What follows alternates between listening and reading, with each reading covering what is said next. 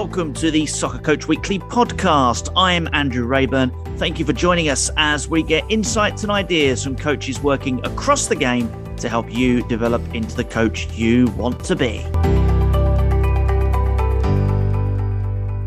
In this episode, we speak to Billy Ready, son of the former QPR and Wales defender Karl Ready. Billy is currently coaching both in the community arm of English professional side Wycombe Wanderers and at a local semi professional team in the ninth tier of the pyramid. He is working towards his UEFA B licence and has coached at various age groups with an emphasis on the very youngest. He's an interesting coach because of his use of language, in particular, condensing coaching points into rhyming couplets and the way he throws different sizes and shapes of balls into sessions. Including tennis balls and even American footballs. I wanted to drill down into all that and find out more. But first, I asked him to take us back to where it all began for him. I think I started coaching when I was about 16, basically because I got towards the end of school and I didn't really know what I wanted to do. Uh, I was massively into football. Football's been in my family. So I saw coaching as a as a the kind of next best thing. So I was never good enough to to play. Um, so I got into coaching through that. Um, finishing school, got into I got afforded the opportunity to go to America for six months. So I went to I was in California doing like the soccer camps and then working with different teams within uh, Southern California. Uh, that was an amazing experience. Met some great people. This was, that was about 2015. Start of 2016, I started working for Wycombe Wanderers, so my local professional team, and then started them on a casual basis, doing sessions within their community, and then as well as that, doing sessions for various coaching companies, basically out from seven until seven every day. Um, about three years later, about 2018, I got afforded the opportunity to go full time with Wanderers. So as a delivery officer, then worked my way through to now I manage a Premier League funded program where I go into primary schools and work alongside, work with children, working on English, maths, PSHE, and then supporting teachers with their PE delivery. Um, going and then more on the kind of coaching side, I'm uh, doing my UEFA B license at the minute. I'm almost almost finished, um, and I'm cutting my teeth over in non-league football. So I'm with a, a step five non-league team at the moment, uh, nearing the end of the season. But um, but it's taken me from 16, um, 26 this year. So it's almost been almost been 10 years on the journey. And of course, many years uh, to come. That's I mean, when you start that young as a as a coach, um, obviously, some people will, will start coaching after they finish playing, maybe into their 30s. So, you know, it, it gives you a real head start, I guess, doesn't it, at that age? Yeah, definitely. And then almost having that opportunity to go in and start, like I said, start super, super early gives me, hopefully, gives me a bit of a leg up when it gets, when I get to my 30s, 40s. And hopefully I'll be at a, a level, a, a, decent level enough to go and, uh, go and really kick on. Um, but yeah, it's been, been a an interesting journey. Like like with all coaches would say, no two days are the same. Um, it's been good fun so far. The time that you spent in America, only six months, but did it shape the way you coach? Has it changed the way you think about things being in America? What did the spell in America teach you?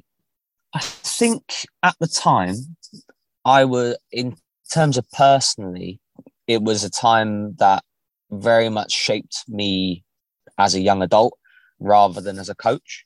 One, due to being an eight, a fresh faced 18 year old going out, leaving home for the first time, it made me grow up a little bit and being around new people, being kind of a bit more responsible for my own actions a little bit. And especially that that side of responsibility where, for example, your work, you're responsible for being at a certain place at a certain time. Um, I think that's what kind of then kicked into me, right, this is what I want to do.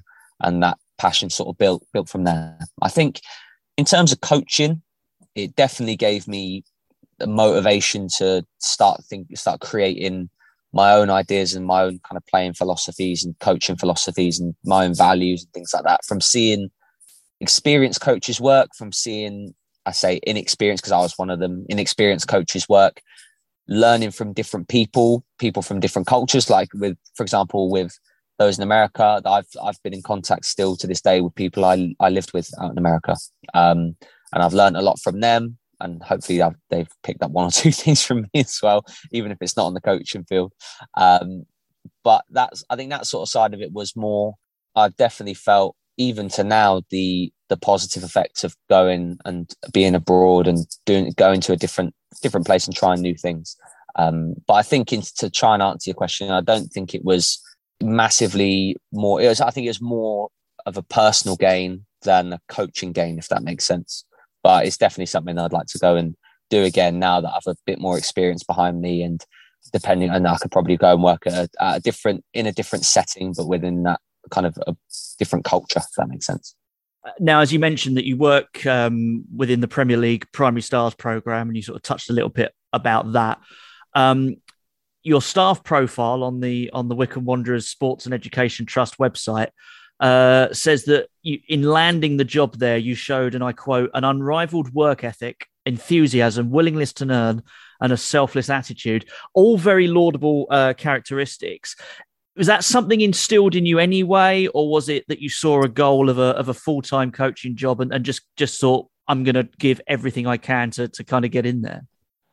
Firstly, I like your like your research. Fair play. Uh, but um, but in, I think in terms of that, it's I think it's something that's been installed in me kind of from the get go. Um, my dad was a was an ex professional, um, so he's had he's had to go through the the hardships of trying to make it as a professional footballer and seeing seeing and hearing from those experiences um, that he's had. It's very much installed within me that drive to really want to do do the best I can. Um, and I think going from as a casual coach doing one session a week and thinking, right, I have a real, real passion for football and a real passion for working with and developing players and working with young players as well. It's kind of as it's as I've gone on and I've seen more opportunity here and there. I think I'm got I become more likely to think, you know what, I want to be in this environment. I want to do the best I can, and and the the, bio, the bio's done well and hyped me up a little bit.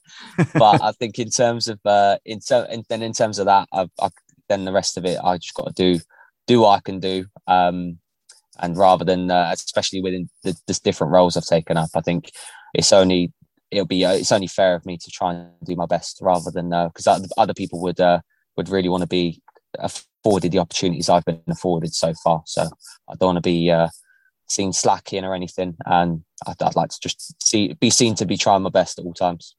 But I think it's nice that those sort of characteristics are recognised in the sense that they're, uh, you know, they're, that you're they're attributed to you on that on, on the website. Anyway, I mean, are those characteristics then reflected in your kind of philosophies and, and principles as a, as a coach? You know, they want you want to see from players. In other words, you know, is as the saying goes, attitude more more important than ability.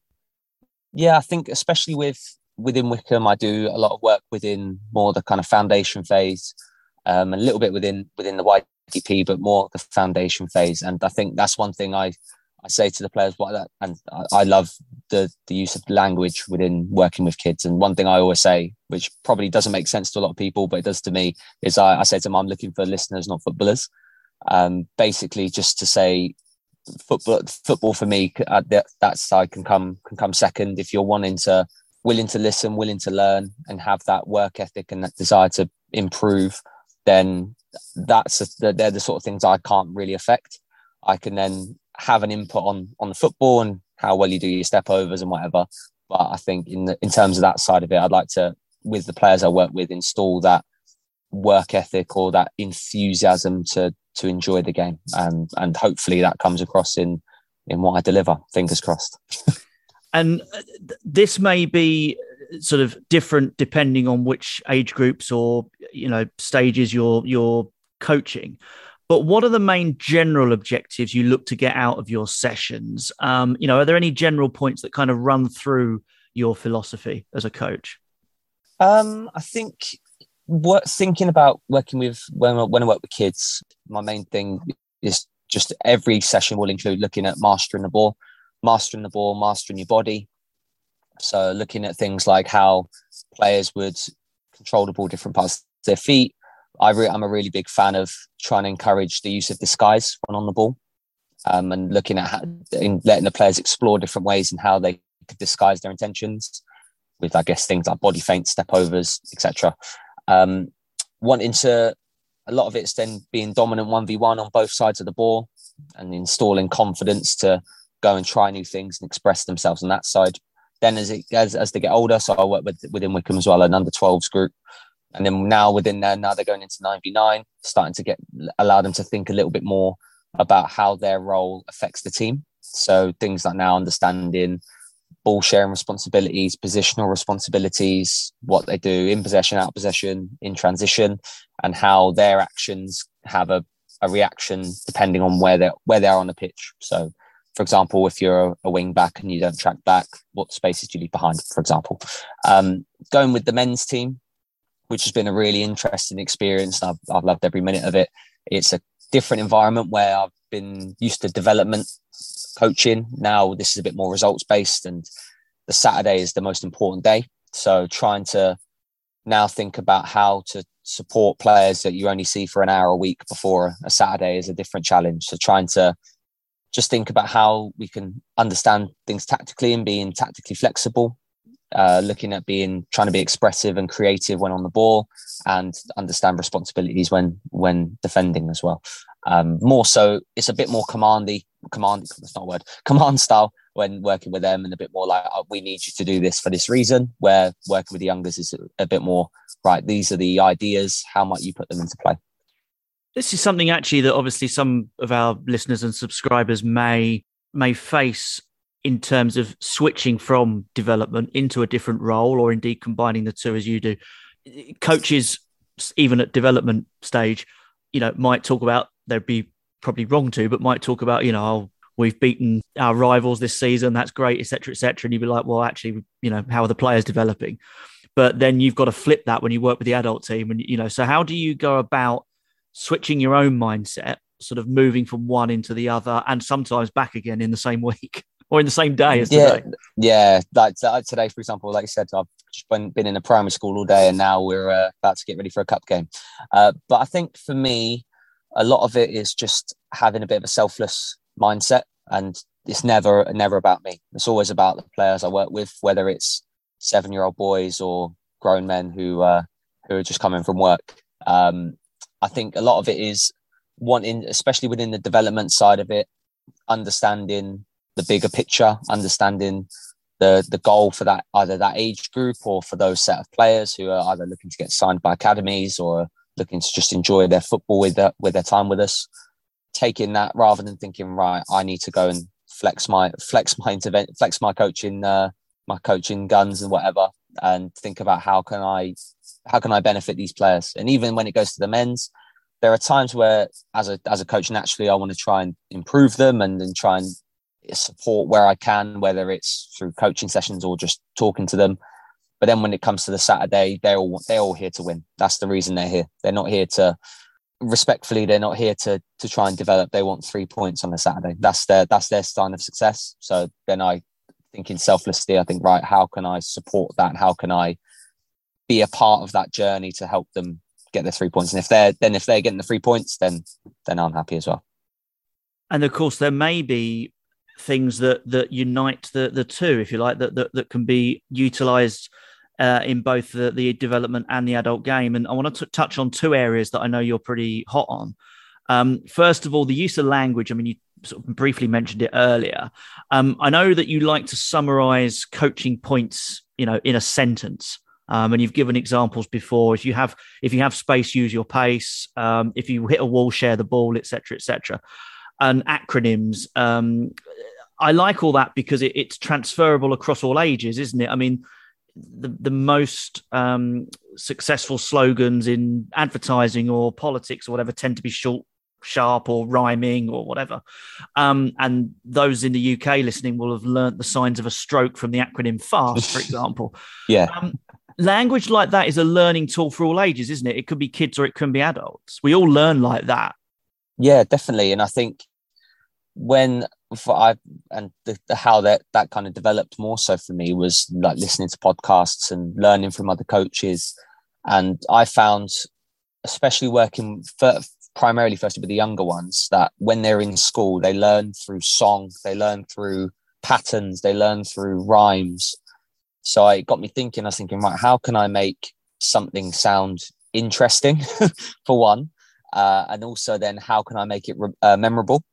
So when I talk to the players, a lot of the, the, with that one, like you said, that if you have space, use your pace. If you hit a wall, share the ball. They're quite broad. But for a player who might have the ball, and all you just need to say to them is whatever like, oh, Bobby, oh, Bobby, if you have space, they go, oh, use your pace. And then they get the ball and they go run with it. Then after that, you can go into detail if you want to. Uh, same thing if you hit a wall, share the ball. If they find themselves at a point where they can't go any further, or if they're stuck, maybe think about moving the ball on to someone in space as well. Um, and they're the sort of things I really like, almost like those sort of Dr. Seuss style rhymes, um, just to link to how children learn, and then also as adults, like how you listen to a song on the radio, and you'll, and even if you're not repeating it back, you'll know the words to it after hearing it a million times, and almost that sign of that that rhyme and that the kind of cadence and how you say it, I think instills those those points you want to make within the players quite easier rather than me going on and giving them war and peace about how to receive with an open body shape, for example. I think the, the kind of short, sharp things allow them to play a lot more. Uh, and also it allows just for that quick reminder so they can just go, oh, yeah, yeah, I know what you mean. And then they'll, they'll be, be more willing to do it, if that makes sense. Even going into the men's, really, sometimes I, I try not to use those as much because I don't want to sound like patronizing being 25 working with people older than me. But sometimes you just find yourself going, oh, look, if you have space, use your pace. And then you go, oh, okay, cool. Yeah, no worries. That's all they need. Um, so it's, it is transferable. Um, something I probably could do a little bit more of in the men's game, really. But it's something I find a really interesting kind of topic. And if anyone does have any any belters or any any good, good rhymes, then please feel free to share them because I'll definitely steal them. and I guess because obviously football is all about making decisions very quickly, and if you can have that piece of advice in your head that is, you know, four or five words, rhyme so you remember it, whatever, however it comes to you, it that will help the decision making process. You know, it will shorten it. Yeah, hundred percent, definitely agree with that. And I think, especially if they're playing in a game, they don't need to hear two paragraphs of. They'll take them out of the game for too long. You, they just need something quicker, going right, just bang, bang, bang, and then they go, okay, cool, brilliant. Then they can carry on with the game especially more so with the younger age groups where you want to encourage play and you don't want to be stepping into their their time too long. You want to keep the high ball rolling time, for example. Those kind of short, sharp things. Once you establish what they mean and players understand what they mean and can implement what they mean, then I think they're really, really effective. And you mentioned there about ball rolling time. Sometimes you don't even use balls that roll at all um, in your coaching, because um, one of the things you become a little bit known for is is the use of different balls in in your sessions. I mean, even even you've been even known to whip out American footballs in in in, in your time. Um, so tell us what you've done with with props and, and what the purpose is of that. See, yeah, this is this is an interesting one. I um I've been a big fan of using different types of ball within small sided games. More so again with the younger younger age groups, just because of how interesting they are. Um, and the idea of, for example, using rather than using a size three football uh, under seven, we might use like a size one. We might use a, a tennis ball, a sponge ball, like an air floater, uh, an American football, like you said. Um, things like those reaction balls that when you bounce them and they bounce in all different directions. Things like those, I think they just pose so many different challenges and they don't require you to do much to the game. You can still play 4v4, 5v5, but throw in a tennis ball and it's a completely different game. Throw in a reaction ball and it's a completely different game. Uh, I remember when I first started to use them, uh, the, firstly, the parents were a bit like, firstly, like, what, what the hell is going on here? Um, so I had to then take a little bit of time to explain and go, look, the re- reason for, for example, with a tennis ball is that your ball control has to be is a bit different. You have to control a smaller ball. You have to watch the ball onto your foot. Also, the ball doesn't travel as well, so there's lots of opportunities for body combat and things like that, um, which is also an important part of the game that uh, players need to learn as well. Then, as the as as the sessions would go on, then it would be things like the American football. Why do we have the American football? Uh, because when you kick it in one direction, it will bounce left and right, and go all over the shop. Um, and players also love it. They first think, "What what are you doing, Billy? Why are you why are you throwing this into the game?" But after a while, when it just adds that little bit of more to your decision making and adds a little bit more to their thought process when they're trying to trap a ball, when they're trying to maneuver with the ball, when they maybe try and shoot with the ball, they might think actually it doesn't roll straight, so I'm gonna have to maybe move, hit the ball at an angle so it can go in a in a straight line almost. It just it just poses different challenges, and it just as a coach, sometimes you want to look for ways to change the game in kind of cute, clever ways rather than uh, rather than make putting down hundred cones and trying to explain the rules. Kids know how to play football. Kids know how to play football matches. You go, cool, right? Here's a game. Football match was normal, but today you're going to use a an air floater that goes miles up in the air when you try and smash it. Um, and it gives them those those things they play on the playground with, they play elsewhere with, just bringing those all those different elements and a lot of the things I've waffled on about kind of all together and helping them learn through the play as well. Yeah, and we've often seen, obviously, uh, you know, pros have talked about using you know smaller balls to to try and improve technique and whatever, and um, you know they've seen people juggling tennis balls and golf balls and, and things like that. But um, like you said, different you know different shaped balls and and things that will move around all over the place. That's about the cognitive as much as the the technical, I guess. Yeah, definitely, and I think, and even yeah, it, will have its technical benefits. Obviously, like I've seen things like Chelsea are um like I've seen like Thomas Tuchel at Chelsea use like size one footballs in their within their training sessions.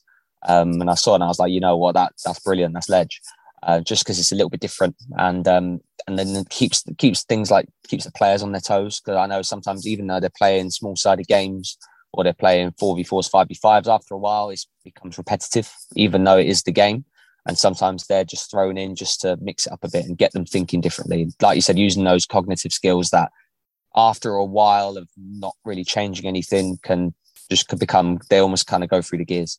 But when you say, right, chuck in a reaction ball that you don't know what direction it's going to move in every time you kick it, they're now the players who might not be involved as much are thinking, actually, you know what, I've got a chance here. Or the, the technically, or the ones who are flying you see those ones who can actually manipulate the ball without having to be coached how to do it in those certain ways. But yeah, I recommend it thoroughly to those anyone out there listening who wants to give it a go. Give it a go. Try it.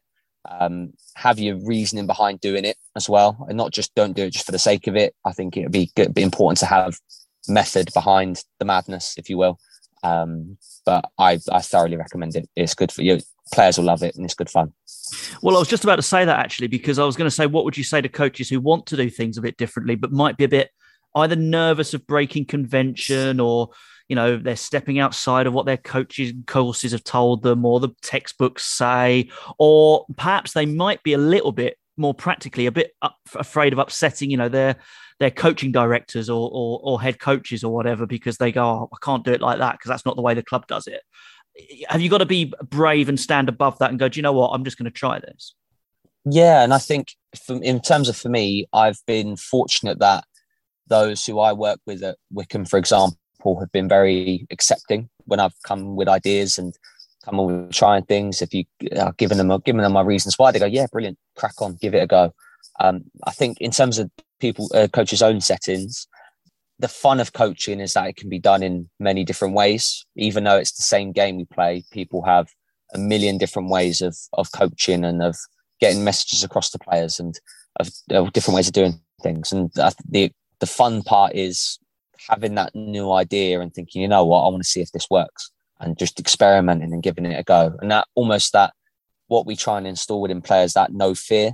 I think coaches should have that as well coaches should shouldn't be afraid of making mistakes the same way you want your players to not be afraid of making mistakes. Players, parents, spectators, other coaches will appreciate it if you're the one thinking, you know what, I'm going to give this a go, and I'm humble enough to say if it doesn't work, it doesn't work. But if it does work, you're onto you're onto something special, and it breeds that creativity that, like we said, that we encourage in our players. We want we want. I'd love to see, and some of the coaches I work with are ex- exactly like that, just wanting to kind of push the boundaries a little bit and try and do things differently and try and get different results and experiment with brand new things. And that's where the, the kind of the props came from and the different types of ball and the different types of language. Just almost my way of trying to get my creative juices flowing a little bit and trying to hopefully inspire one or two people. That, that's always the aim with it. That was the voice of Billy Ready, a coach in Wycombe Wanderers community arm and for Aylesbury Vale Dynamos. We thank Billy for his time and insight and wish him well for the rest of the season. Thanks to you as well for listening. Don't forget you can get the Soccer Coach Weekly magazine direct to your inbox every Friday. Subscribe via our website, soccercoachweekly.net. That's where you can also find practice plans, advice, interviews, and much, much more. I'm Andrew Rayburn. Thanks or once again for listening. Join us again soon here on the Soccer Coach Weekly podcast.